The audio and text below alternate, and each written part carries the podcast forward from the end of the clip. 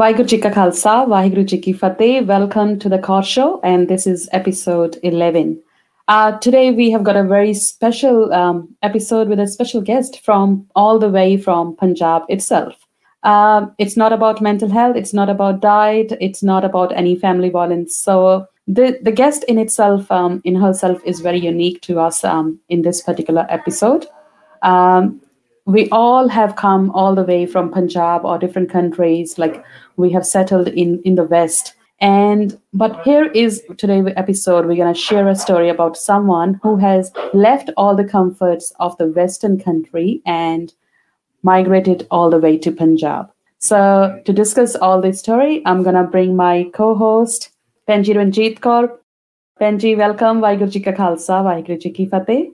Vaheguru Ji Ka Khalsa, Vaheguru Ji Ki Fateh. How are you, Penji? I'm doing good. I'm really excited about, our today's topic and knowing someone about leaving all the comforts of the West and, settling in Punjab. This is really, I'm really looking forward to it. How about yourself? Yeah, no, I think it's going to be good talking about British migration to Punjab. It's not something I think about it, that we should do it, but actually to do it, it'd be really hard in reality. Yeah. So it'd be good to hear what Benji, Sarveen Kaur, says today about this. So our guest is Sarveen Kaur from the Mata Sahib Kaur Welfare Society, and she's currently based in Punjab, and she's been there for over a year now. Sarveen Kaur is married to Guljit Singh, and these two are really well known in Leicester in the UK. And they're both born and brought up in the UK, and they've been doing for the last 20 years. They've been doing talks, workshops, gatha, and focusing on Sikh history and connecting with Sikhi as well. So a lot of Prachar, a lot of PR from these two. It's been amazing. And so last year, they relocated to Punjab with their three young children to serve the underprivileged rural communities through grassroots initiatives. Benji, do you know anyone that has migrated back to India from the West? Not a lot, but I know very unique people, and I think Sarveen is one of those. So they've got a unique story. So I believe it's a tremendous love for your own home country and the people, especially living there. So I think... let's not waste any more minutes and bring Sarveen in. Vaheguru Ji Ka Khalsa, Vaheguru Ji Ki Fateh. How are you, Benji? I'm really good, Mars de Kirpanal. Enjoying the hot weather here, but very good. How are you all? Yes, very good. You're doing well.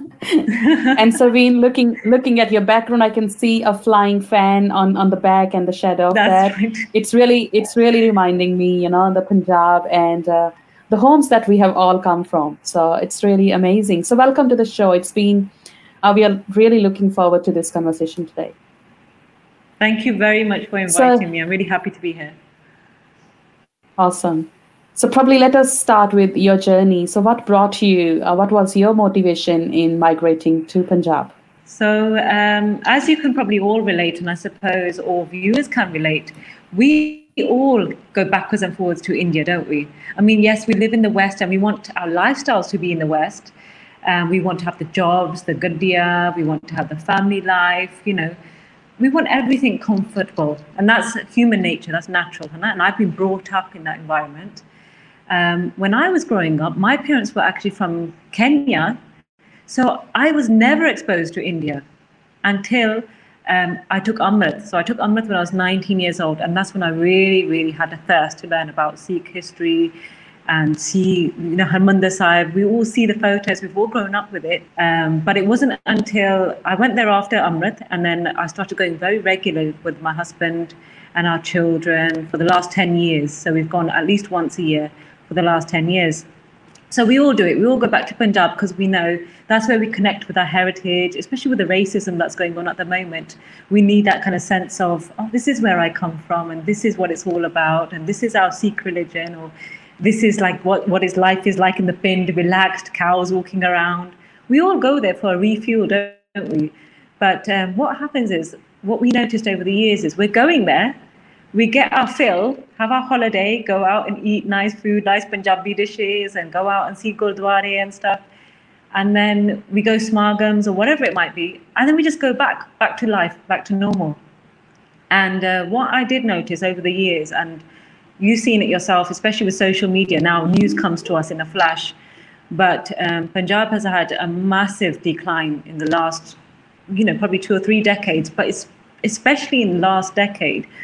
How many things have we heard? But it's multitude problems like farmer suicide, soaring cancer rates, water scarcity, alcohol and drug addictions. There's just so much going on here. So we kind of come blind-eyed, take Laha, enjoy our time, and then just go back again. But what about the brothers and sisters, our community here, who some way or another down the line, we probably are related through a sense of community, Anna? So we noticed that, and then there was already some charitable work started here where we normally come in near Bathinda, Faridkot district, and we were invited by the Mata Sahib Kaur Seviwala Welfare Society to come and do more outreach work, because there's just so much to be done in Punjab. It's literally becoming forgotten, especially in the villages. Not so much in the shares, but especially in the villages. So that's how our eyes were opened, and we thought rather than just taking what we need to and having fun in Punjab and going back, we should really think about giving back now, because we're only getting older. When we will get the opportunity again? No, that's really good. Thank you so much for that. So what type of projects are you involved with over there? Like, what's your day-to-day job? Like, what do you do all day? Okay, so obviously, like I've just mentioned, we're based in Punjab, and the district is Faridkot, which is actually the most poorest region in Punjab. And on top of that, the village that we're in, Seviwala, that is known as a gangster village. Like, there's the Gursikhi is like kind of non-existent, I have to say, Hannah. But at the same time, there have been so many historical things that have happened here. So you want to preserve it even more and look after it. So one of the things that we're involved with is because there's a lot of gang culture here, and in this village particularly, and the surrounding villages, we're involved in mentoring them and supporting them, and not only keeping them away from gang culture, by giving them like opportunities to do seva, asking questions, question and answers, and exposing them to a different way of life. So this is like usually in the evenings they'll come and do Simran, and if there's any seva in the day they'll help out, and then we'll have like question and answer sessions and things. But one massive thing is ghar, which in every household almost is alcoholism and drug abuse. And I don't know if you've seen the stats, but there's over 73% of Punjab's youth is addicted to nasha, to drugs and alcohol. It's such a sad. And I think there was even another report that came out recently about children, kind of youth age, going to school age, and how they're all addicted as well. So what we're trying to do is build really good relationships with everyone. So on a daily basis, yes, I have to still get the kids up in the morning and get them ready. And when school does start, they'll be going to school, but right now it's online learning. And I still have to make your dal sabji and learn how to do it all the Indian way, making everything sort of from scratch, and no cheats, no phoning up Mr. Beji or anyone else, Mr. Singh's. But so a lot of time is spent on that, and a lot of time is spent obviously on research and designing programs that will help. And we have meetings with, the deputy commissioner and all about creating educational programs. So those meetings are as and when, but on a daily basis, it's going out like today at 5 p.m. out in India time. We have a camp where 50 children come, local children come, and it's teaching them about Sikhi, about getting them involved in sports. Because what we want to tackle are the big things. But it's the way you tackle it is by building pyar. So we know that Punjab is a Kurimar state, Kurimar as in female infanticide, killing females, or female inequalities, right? We all know it, and we all talk about, the ratio is so imbalanced from girls to boys. But what we've come here to do is remind them. So like one of my sections that I am involved in heavily is talking to the girls about female empowerment. And one of the ways is obviously, you can work, you can be a leader in your field, helping them with career counselling. But another thing is obviously exposing them to our heritage, like Mata Sahib Kaur ji. Who is Mata Sahib Kaur ji? And I'm not joking. I kid you not, Hannah. This is the clincher for me.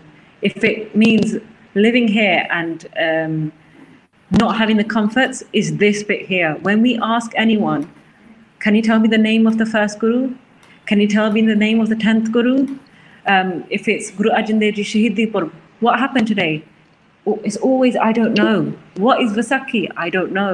Who is Mata Sahib Kaur Ji? I don't know. And to think that this is in the homeland almost of where so much happened, you know? So much happened here. That is the bit that makes me stay, because I think, why am I still coming? We've gone and delivered talks to over 1,000 children in before lockdown. So that was probably in the first 4 or 5 months.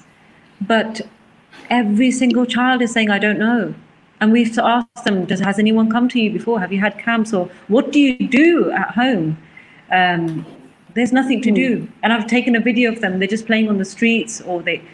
And what is their future? Gang culture, alcoholism, drug addiction, or working on the farm, and then the debts for the farmer suicides. It's really, the prospects are really, really sad, you know? So the other thing that we're working on, which I've been involved in quite heavily, is the, the immigration culture. Sare kende hai that we need to get out, get your kids out. Asi bara na chahunde hai. And even now, to this day, so many people contact me, knowing that I'm from UK, from India, saying, can you get us out? Can you get us out? We want to, do you know rishta? Do you know a job? Anything, any conversation is, oh, you're from outside. Can you get us out? And we're like, we're here to stay. We can't get you out. We're here to stay. But what we want to do is, so that's the daily work that we're doing, is going on the field. And we've got a team of volunteers. Obviously, my husband's a main lead in that as well. And what we're also doing is planning for long term, like how we want to look after Punjab in the long term. And one of that is the Mata Sahib Kaur Academy, which will be an international academy. So youngsters like secondary school age onwards can come from any of the countries around the world. They can come here and experience, spirituality, experience what it's like to have a Gursikh kind of timetable, but yet with a Cambridge curriculum. But what we want to do is pair them up with local kids, so they might have scholarships, so that they feel empowered that, look, I'm already learning on par with these bacche barawai. I'm already learning on par with them. So I'm learning all the best things that they can teach me. And what you do also is empower them with the best education, so they're not spending lakhs and lakhs, hundreds and thousands of pounds of getting their child out and settled out by illegal or legal means, which cause the kind of debt problems back home, Hannah. And there's this massive expectation that this will pay off for the child afterwards. But what's happening is that so many people have left Punjab. You can see empty kotiya for those who are a bit more well off. And what's left behind is people in poverty. But what we want to ask is, who's going to be the left to take care of the shrines like the Gurdwara Sahibs, the Parchar, the social upliftment projects? Who's going to be left? That's what we're working on. So we've got the daily things that we're doing, the camps and the meetings and the talks. Like we've got one plan for cyber safety for the girls, which is a massive thing because of lockdown as well. But at the same time, we've got like a 20 to 30 year plan as well, putting in place about taking it, just not from this village, but taking it out as well. So a huge part of that is education. Indeed, it's a huge seva that's going on, and I think it would have been better if we would have been able to share some pictures.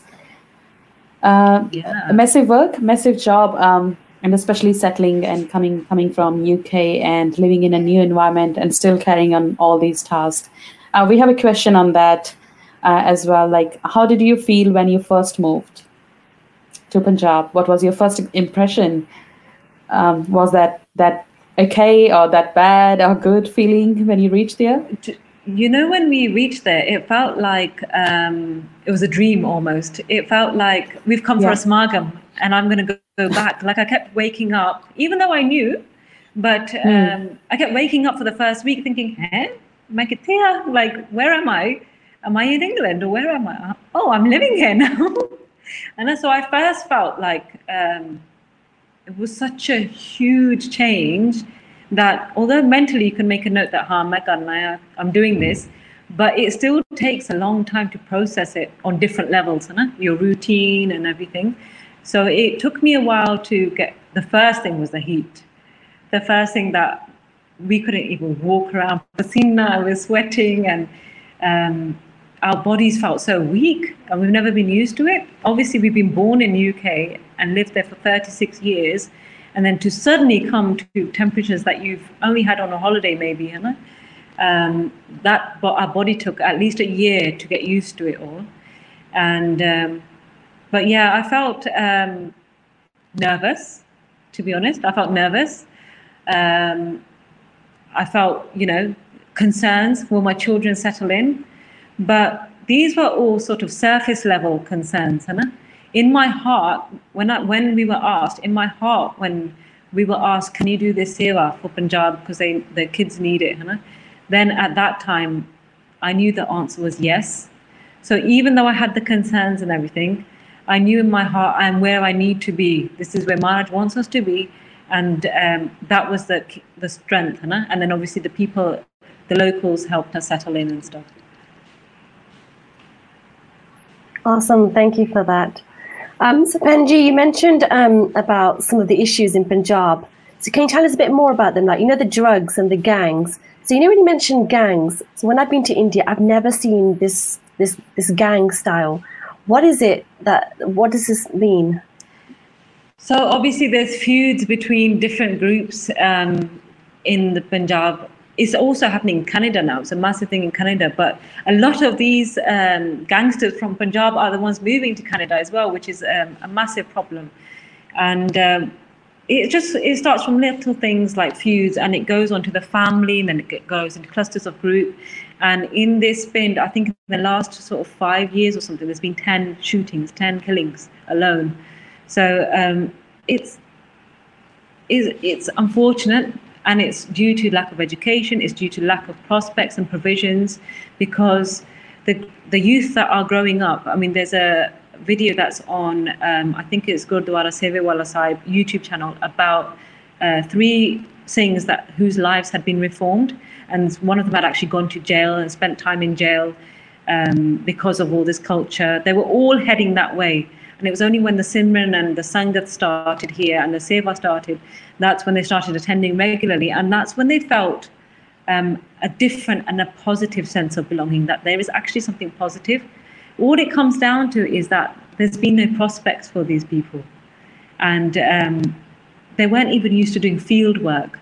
Like even the DC of the area, the deputy commissioner who's in charge, he's not even from a Punjabi background, but he turned to us in one meeting and he said, what really shocks me? He goes, we think of Punjabis as really strong, built, proud men and women, but men they were talking about.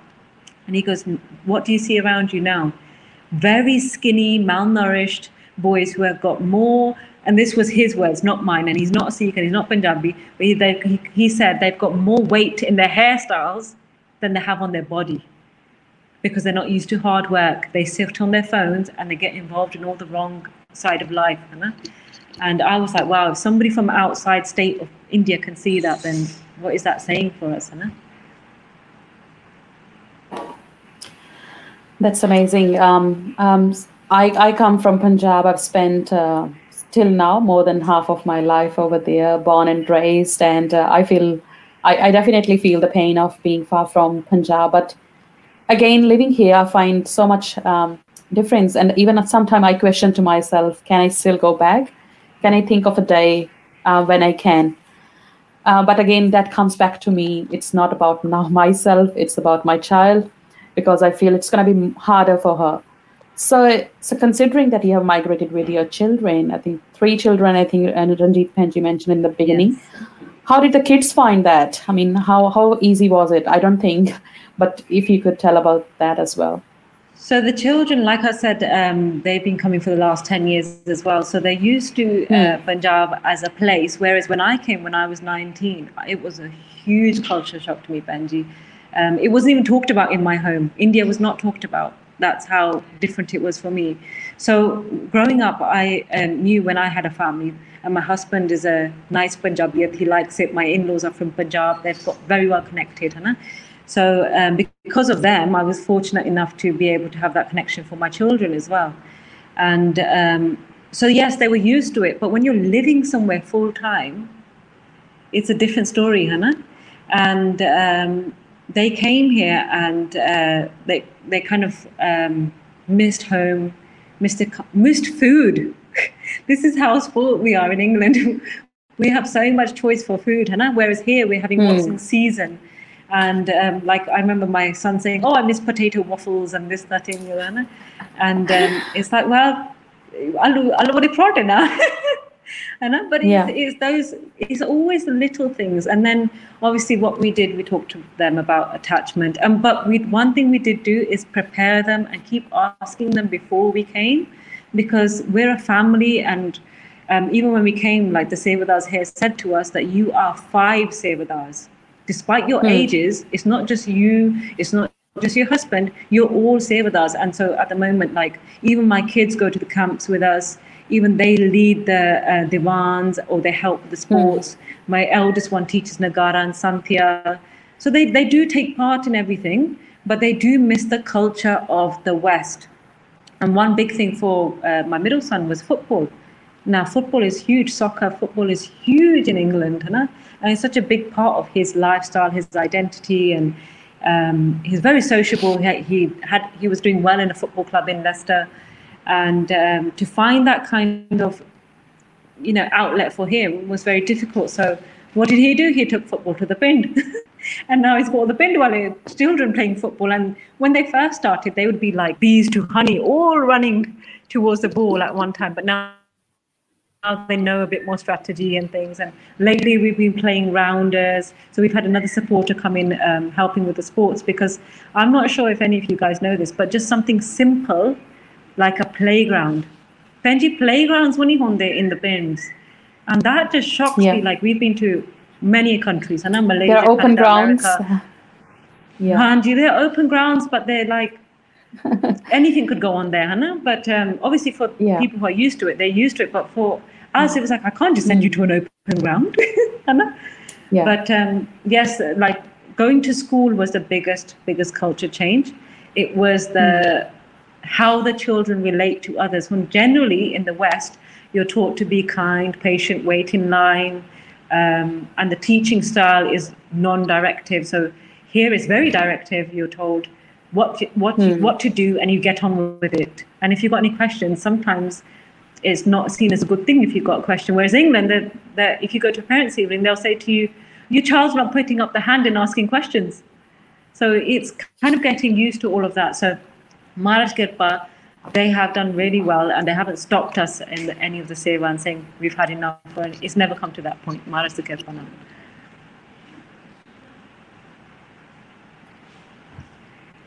Thank you, Penji, for that.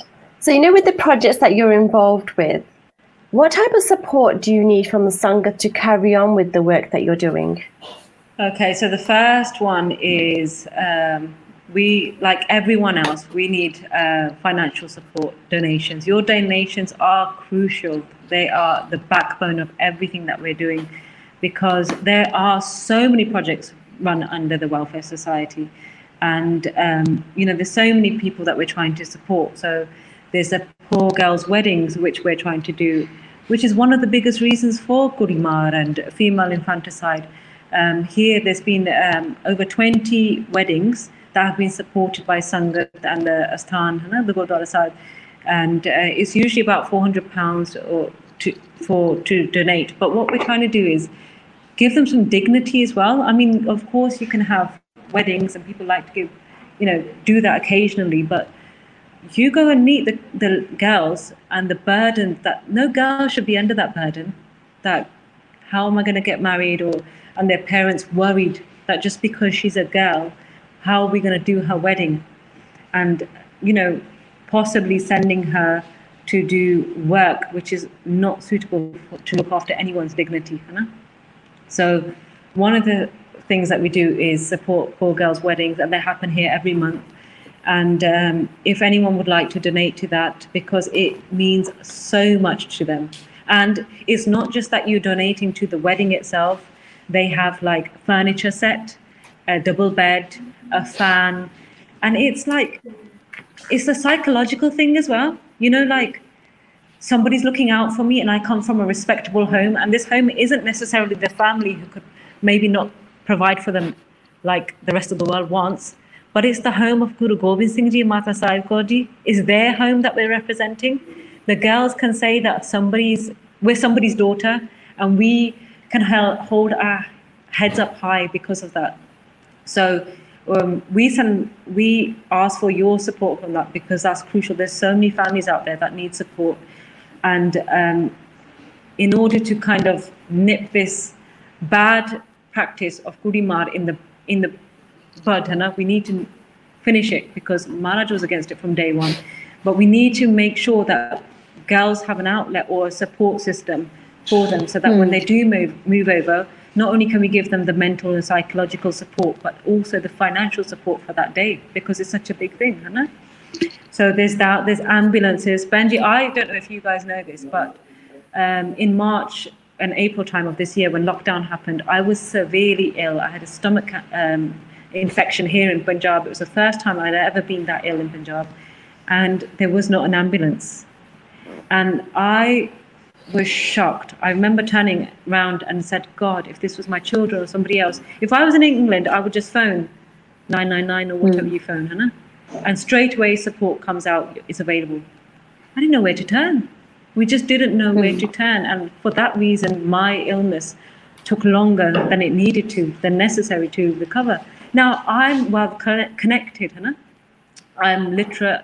I can find my way around. I can ask people, or I have support. But what about those people who maybe can't read and write, who haven't got the financial support? What about them? So this is like a free ambulance service we're trying to give to every single Hind, so that somebody doesn't have to pass away unnecessarily, because it's happened. We've seen kids pass away just because they had no lift to go to the hospital. And so this is what we're trying to do for all Hinds. And then we want, obviously, if anyone's more interested in the camps that we're doing, resources, like we're always buying paints and papers and, different kind of arts and crafts or sporting equipment to engage the children, electronic equipment. So there's always a lot of culture going on. There's a gas when we're going out and about. So every single penny or rupee matters to us. And then we put it towards, like there was a massive Corona Langar that we just did now. The area DC was so impressed with the work with Maharaj Kirpa that we're doing here, that they had actually said, you are our go-to NGO, and you have got the passes to go around to all the district areas, all the Hinds, to go and give free Langar. And obviously the cost was on the Sangat, Hannah. So the demand is huge.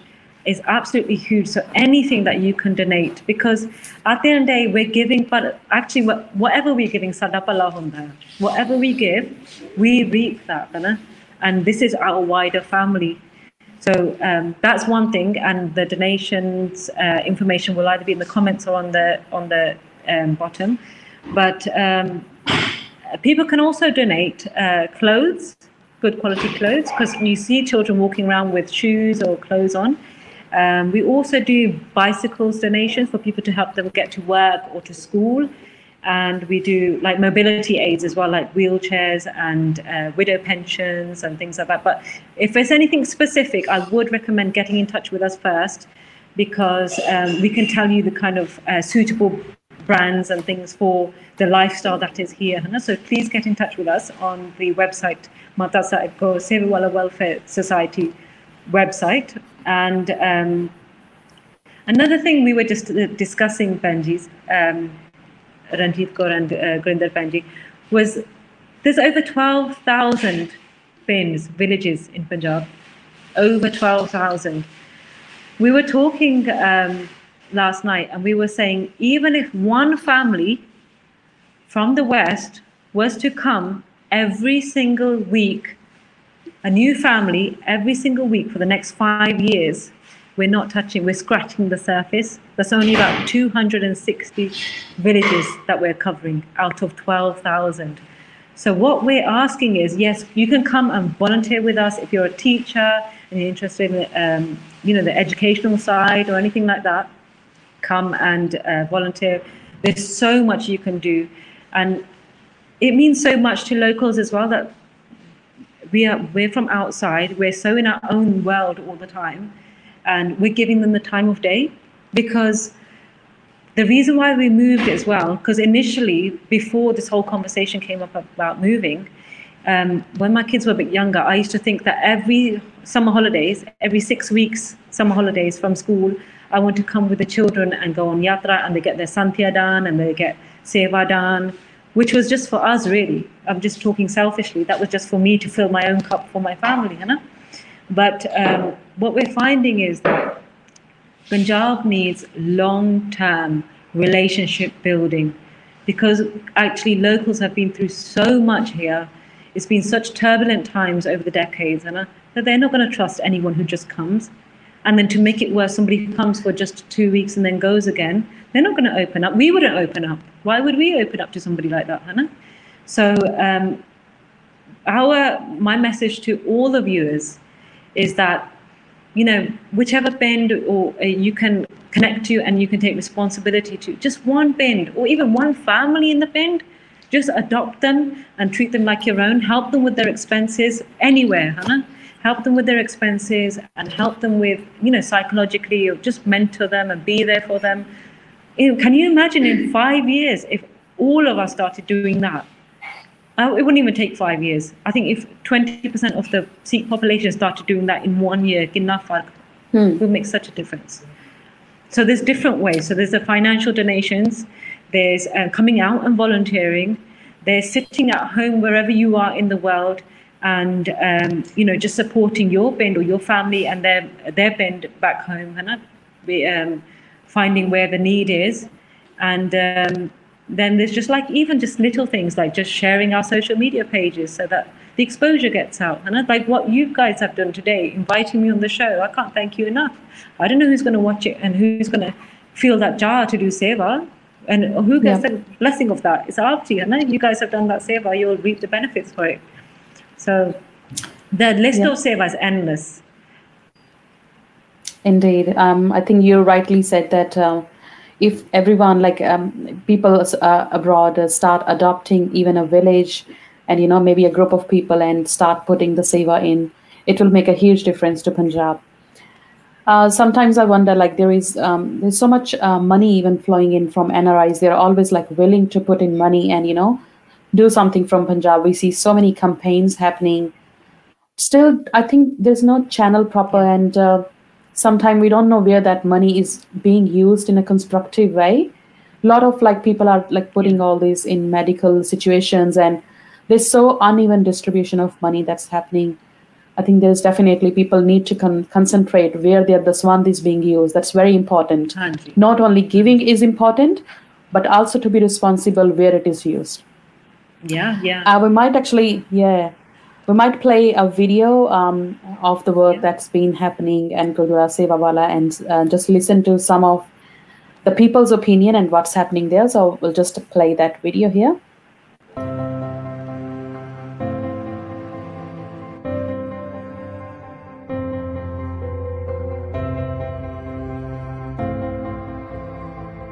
ਅਸੀਂ ਇਹ ਕਹਿਣਾ ਚਾਹੁੰਦੇ ਹਾਂ ਵੀ ਸਾਨੂੰ ਕੋਈ ਖਾਣ ਨੂੰ, ਕੋਈ ਸਾਨੂੰ ਪਹਿਨਣ ਨੂੰ, ਕੋਈ ਸਾਡੀ ਸੇਵਾ, ਜਿਵੇਂ ਹੁਣ ਗੁਰੂ ਨੇ ਸਾਡੀ ਸੇਵਾ ਮਾਲਕ ਨੇ ਬਾਬੇ ਨੇ ਸੁਣ ਲਈ, ਇਵੇਂ ਕੋਈ ਨਾਲ ਮਦਦ ਹੋਵੇ, ਸਾਡੀ ਸੌਖੀ ਜਾਨ ਨਿਕਲ ਜਾਵੇ।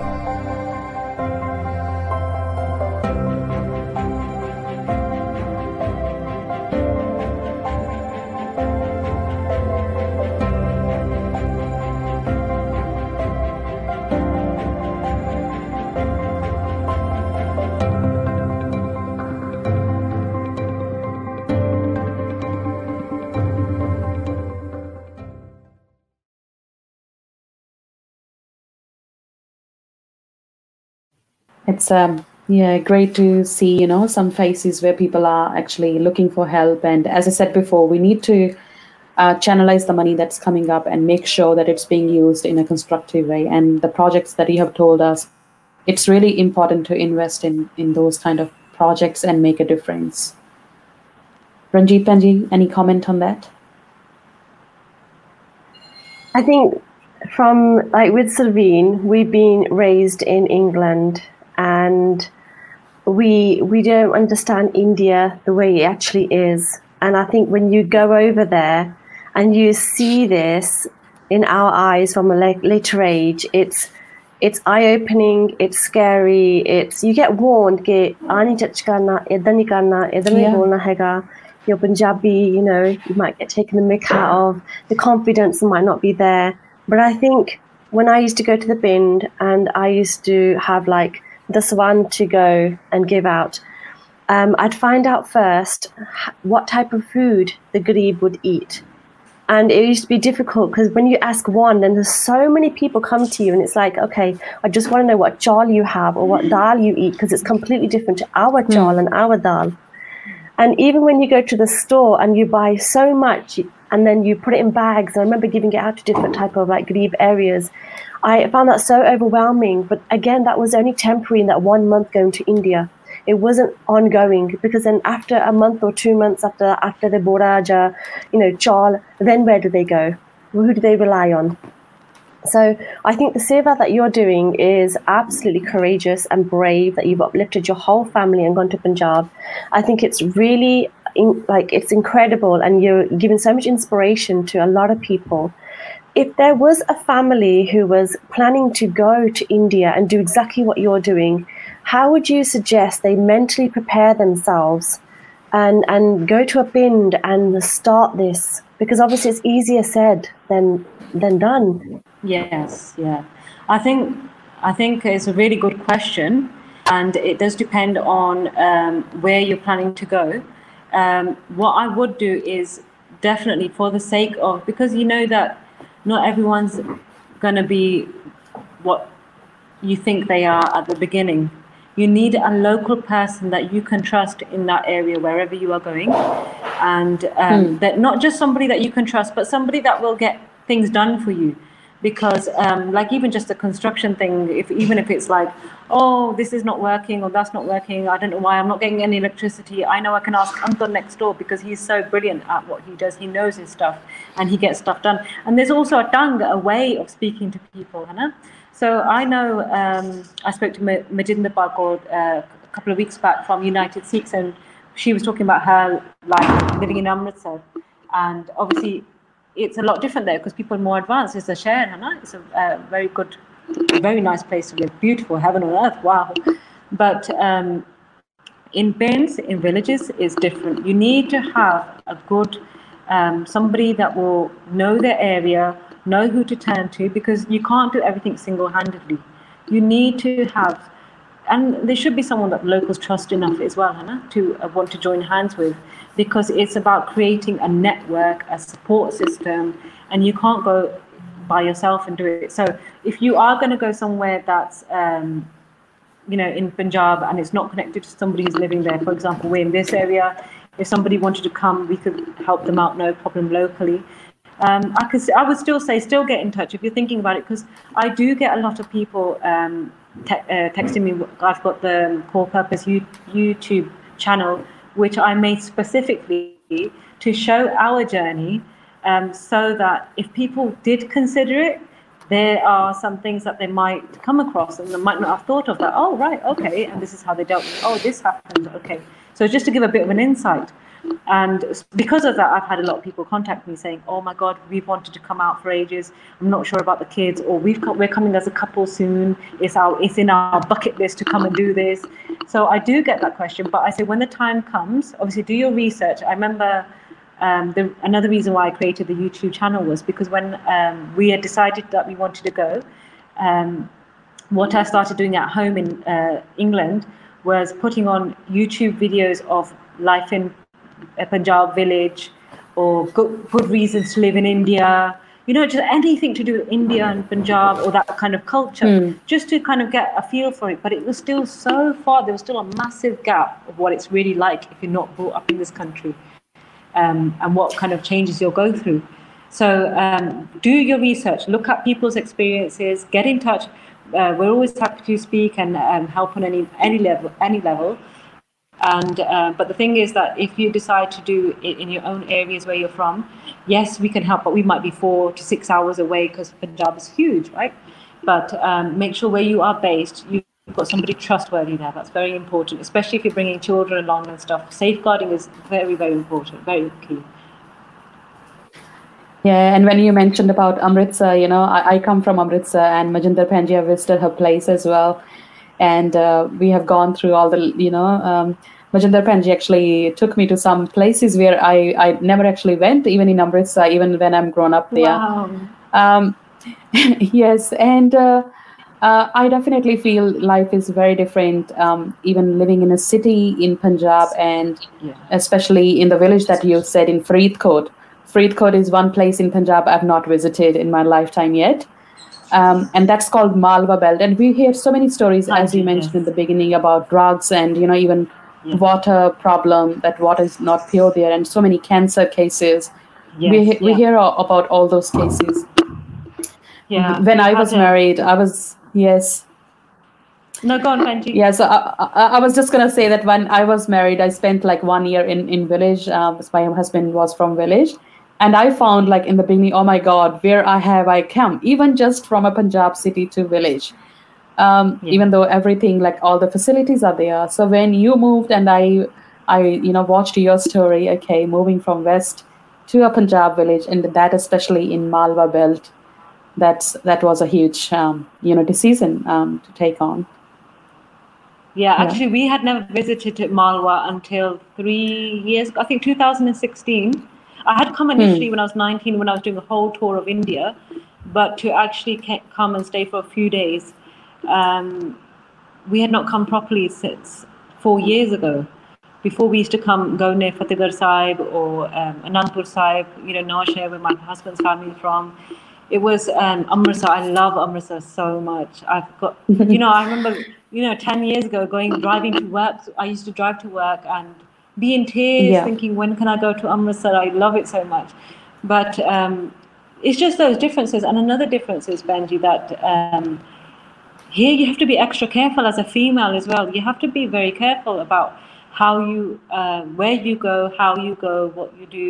And like when I used to live in England, I was the one always responsible for the shopping, the food shopping, grocery shopping.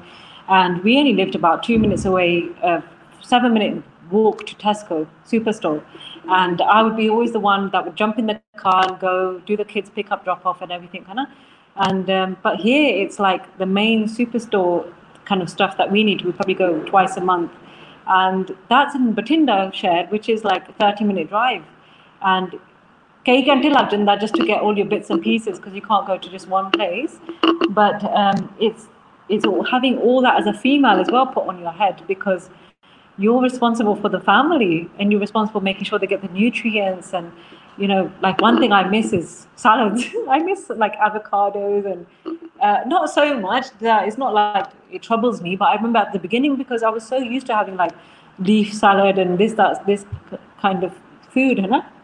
And then learning how to like take the malai out of the milk so that you save it and you can make your butter out of it, and makhan, or you can make ghee out of it. And remember at night to do the Jamada day, because then you're not going to have any the next morning. And, you know, it's just the little things that you have to remember. Remember to boil the milk. You can't take the milk without it being boiled. Okay, the little kids can't take it out of the fridge, so I have to get up and do that. So it's just these little adjustments that we've had to make. And yes, I've driven here, but do I feel comfortable driving here? No. It's like crazy. The driving here is absolutely crazy. You don't know where somebody's going to come from, you know, which angle. But as a female, it's something to consider. And I think with guys, it's you know, there's no question asked. If somebody's walking down the street, no one will think twice of it. But females tend to stand out a bit more, not just because of the fact that you're female, but it's like maybe in the village, a female would have been seen walking around doing this, that, the other, Anna, and you're breaking the norm, the normal culture. So there's a lot of changes that are going to happen naturally as you adjust to a different culture. Like in one of my videos, I was talking about always wearing a suit. And in Share, or when we go to meetings, like I went to Delhi, like a very nice educational institute to talk about how to bring that to Punjab and stuff. Obviously, I go in my Western kapade and it's like a business, not business meeting, but official meeting. And but in the Pinda, I have to make sure that I am living so that they can relate to you. They can't relate to somebody wearing trousers and a shirt, you know? Yeah, and even so you don't feel, you know, belonging to them. Yeah, you don't feel like, I don't know, it's just those little changes that you'll end up making to make it a smoother transition. But you don't realize how many it is until, you know, a year down the line, you're like, oh my God, really? Is this what I start doing now? To be honest, well, I laugh sometimes and I think, if I go back to England, I'm going to find it so easy for a holiday. I'm going to be like waiting to like boil milk and, you know, like checking the electricity there. Like, can we put this on, plug this in? They won't like trip or anything. I think it's going to be a really funny experience for me when I go back. Yeah, so really how do you connect? Yeah. I was going to say, how do you connect with like language wise, like Punjabi language? It took a while. I think the biggest thing is confidence, Benji. And I remember about 3 or 4 years ago, so we've always done talks in English in UK, and my husband's done Punjabi Katha, he's done it at Gurdwara Sis Ganj Sahib a few years ago in Anandpur Sahib and stuff. So he's fine, he's like at home, Hannah. But obviously I've lived with him, and now you're talking to somebody that had no Gursikhi growing up at home. No? My parents were not Gursikh and my family was not into Gursikhi.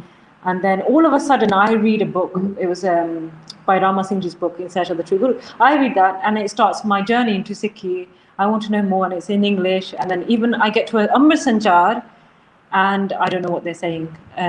I've just read the rules and the conduct and what you're promising. And I know I've agreed to it. So even at that point, even when I married my husband, I still struggled to understand what my in-laws were saying to me. It was like that. And so over the years anyway, my Punjabi improved. We've had lots of katha watchings, pracharas come, ragi jathas come, stay at our house, do their seva. You pick it up over the years. But and we came here. But fear we all dar si gaha, like I was still scared that how am I going to connect? And the first camp we did, Benji, I remember, because I was nervous, I was doing a talk about Mata Sahib Kaur and female empowerment, and I was trying to get the message across. And the children were looking at me, trying to work out what I was saying, because it was 50-50 Punjabi, like which English see, which Punjabi see, and they're trying to like construct the sentences to make it make sense for them. And I remember saying to my husband, I can read the children's faces, and I feel really bad that they don't get the message straight away like someone would if I'm speaking in English and they understood English. And so that's one massive piece of advice I would give.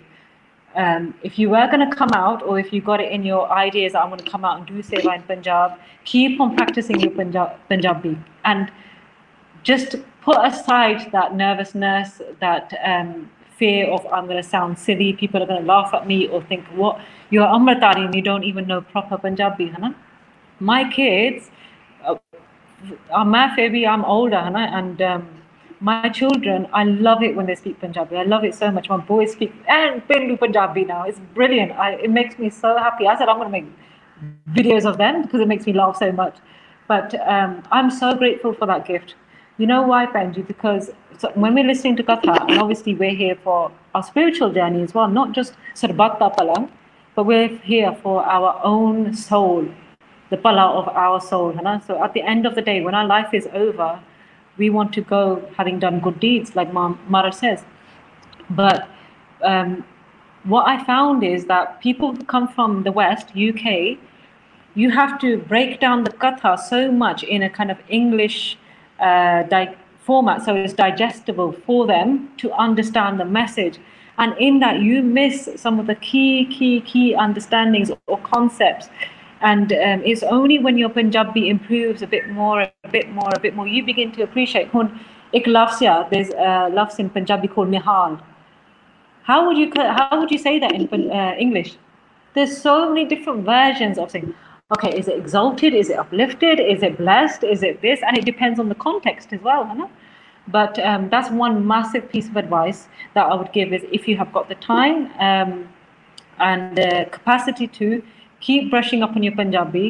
The other advice is if you can't do that for whatever reason and your heart's saying, I want to come here now, just go, follow your heart and you will pick it up there anyway with Maharaj's Kirpa.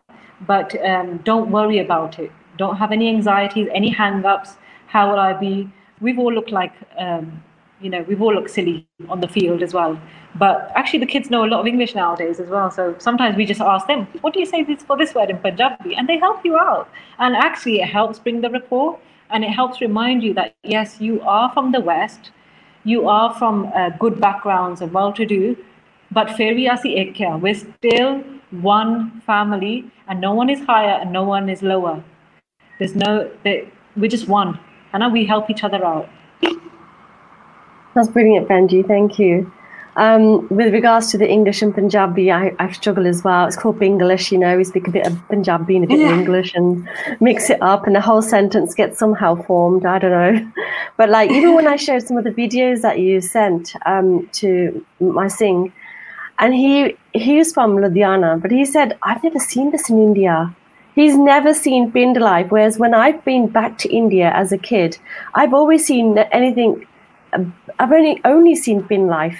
So for me, it was normal, the pind life was, and the garibi and seeing all that. Because I think if your grandparents, they educate you, seva karida hunda, mara mota. So I think if you have that, it's great. And now, the next generation, would I take my kids to India when their grandparents are in Australia? So it's the next generation. I don't think I would even... I think we would go for a yatra or going to Harmandir Sahib, but that's the whole thing. That's what we're finding is people are disconnecting more and more. It's growing further away. As the immigration is getting bigger, the generations growing up are disconnecting more and more with Punjab, and that's the whole problem, what's left behind. And you're absolutely right. With people, there are lots of Gurdwara Sikhs here. When I go to Bathinda, I was saying to my husband, I said, every time I go to Bathinda, I see a new Singhani, a new face and more Amritaris. But I said, nobody actually, unfortunately, and it's not anyone's fault, it's just not the done thing, or maybe no one's thought of it, but no one actually goes to the bins. That's the missing link. There's no link between the shares and the bins. And like we said, there's over 12,000 of them. So it's worth investing in them if we want to see a brighter future. Yeah. And Ranjit, Penji, I see it the same way that we have come from Punjab and our kids' grandparents are still in Punjab and they come here a year and then they go back. So there is already a disconnection. So migration always have those kind of impacts. But again, settling, whether in Punjab or overseas, that's a huge decision. And I think it... Definitely your circumstances and what your intentions are, what do you want to do, I think a lot matters. And what Penji mentioned, being in Punjab and migrating from there, and especially working with the organization that you are with, they're doing huge contribution to especially the Malwa Belt. And I just one thing we've realized since coming out here is how much pyar the worldwide Sangat has given us, and I cannot stress enough that pyar is our backbone here. Those blessings, we feel they're coming straight from God themselves. That's how we feel. Aapji, Ranjit and Gurinder and all the people that have reached out to us. That just shows that, Maharaj's blessings are in those kind of seva that needs to be done, huh? So I can't thank you all enough, and everyone else has been kind enough to give us their blessings. No, that's good. Thank you so much, Penji. I wanted to ask, where can viewers find more of your information and your project? So where can they find you? So brilliant timing. We've got a brand new website set up called Mata Sahib Kaur Seviwala Welfare Society. The link's online. And please go to there. You can see the work that we're doing. I've only mentioned probably about 20% of what we're doing. There's so much more on there. So you can see all the work we're doing on there. If anyone wants to find me, I have the YouTube channel, Core Purpose, From UK to Punjab. And you can find me on Instagram, where I'm happy to take any messages. And that ID is at Core Purpose as well. So I'll be really happy to hear from anyone. Thank you so much, Sarveen. I think, I still had so many questions, but time doesn't allow us. I wanted to ask a lot. Probably we can have another session in the future. But definitely we'll visit this website as well. And the audience who is watching us, you can also come across the projects that Mata Sahib Kaur Seva Society is doing in Punjab itself, and especially in the belt where it's really needed a lot. In the villages, we need to start from there. So please contribute in any way you can. Be part of this if you want to do anything for Punjab. Ranjit, Penji, you want to say anything just before we end today? Yes, so just for anyone out there, this is the Mata Sahib Kaur Welfare Society, and it's a registered charity in India. So the society is working in amazing ways to lift people out of poverty, drug, alcohol abuse, and many women and girls out of a female suppression through a number of initiatives. So if you would like to help out because you're not able to get there, or you want to help in different ways, like financial donations across the board from weddings, camps, village ambulances. I didn't even know they had an ambulance issue, but today I've learnt this. So you can even send out clothes or, like Benji said, mobility aids. You know, so there's so many different ways anyone can help out, and it's through their website, matasahibkaurwelfare.org. We want to thank Sarveen Benji for coming today, for her time, sharing her experience, her positivity and energy as well. Benji, did you want to have any last words? I just want to say thank you again for all of you. Keep blessing us to do this seva. And whenever anyone comes to India, please come and see us and bless us with your seva. Oh, thank you. No, that's really, really good. And we've learned so much today about, you know, what's happening in Punjab and how influential your work has with the generations for Seva ahead as well. So thank you so much, Sarveen Benji, for coming today. And thank you all. We hope to see everyone again next week. And if you've got any comments, again, any specific topic that you want covered, then please send us an email to hello@thecoreshow.com. And if you want to see any of our previous shows, then please visit our website, thecoreshow.com. Thank you so much, everyone. Vaiguru Ji Ka Khalsa. Vaiguru Ji Ka Khalsa. Vaiguru Ji Ki Fateh.